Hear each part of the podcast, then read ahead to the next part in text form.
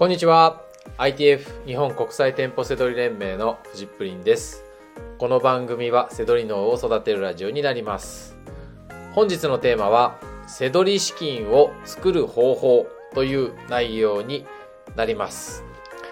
えっ、ー、と意外と資金どうしようかっていうねところって触れてこなかったんですけれどもだってこれこれは各自ねあのプライベートなことも入ってきますし、えーまあ、そもそもこう自分で管理するものっていうところがあるじゃないですか。資金の最初のね始めるところっていうので、はい。ただですよ。やっぱりこう最初だからこそ大事なとこなんじゃないかなっていうのが思っていて。でこれはえー、全ての何？答えではなくて一つのアドバイスみたいなものだと思ってください。はい。えー、なので一つの方法をただ紹介するだけです。はい。で、資金を作るっていうとなんかこう悪巧みしたくなるような ね、感じするじゃないですか。なんかこう、うまい話ないかなみたいなね。はい。えー、まあ、そういうことじゃないんですよ。はい。えー、ね、資金を増やすなら、セドリをしましょうっていうことなんで、はい。えー、まあ、その、その上でですよ、あの、真面目に、はい、あの、地に足をつけて、どうしたらいいかなっていう資金の足しにするって考えて、アドバイスするんですけれども、不用品を売りましょうっていうことなんですよ。これね、侮れないんですよね、結構。はい。で、今現在、セドリやってる人もね、ちょっと考えてみてください。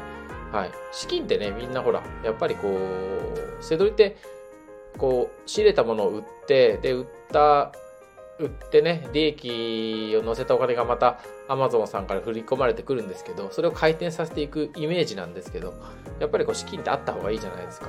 はい。そういった意味の資金を作る、資金の足しにするっていう意味で不要品、えーを売りましょう。はい。で、えー、たくさんある、何でもあると思います。家、周り、家をね、あの、自分の生活するもの、いらないものたくさんあると思うので、それみんな売っちゃいましょう。そんなイメージです。で、えー、それだけ言うと、メルカリがおすすめです。まあ、それはね、みんなわかってると思います。昔だったらヤフオクがおすすめでしたよね。はい。今はやっぱりメルカリが一番手手頃だし、えいいです。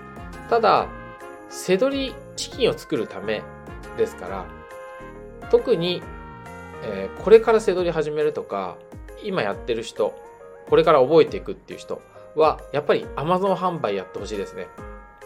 はい。Amazon で不要品売ってください。うん。Amazon がいいのはね、一番おすすめなのは書籍。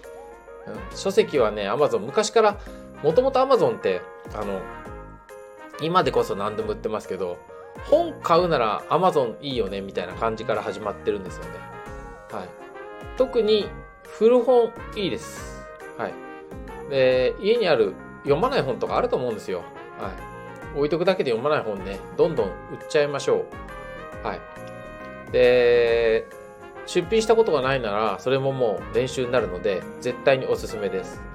あと、すごくいいのは、えー、Amazon で不用品を売ることで、えー、売る経験をすることができるところです。で、当然、売る経験をすると、こう、売れ置きを読む力がつくので、え、まあ、あの、えー、売れ行きを読むグラフ、えー、まあ僕はキーパーを有料で使ってるんですけども、無料だったらモノトレーサーとか、はい、えー、そういったこう売れ行きを読む。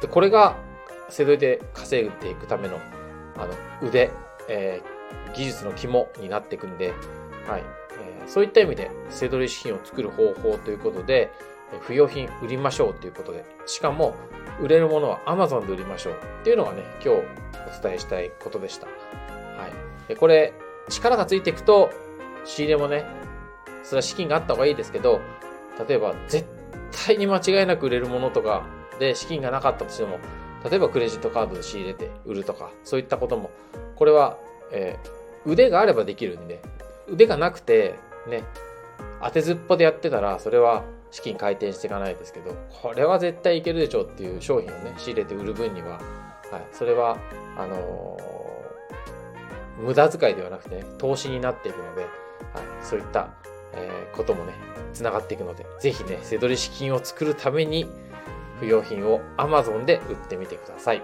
はい。ということで、えー本日の放送は以上になります。最後までご視聴いただきまして、ありがとうございました。バイバイ。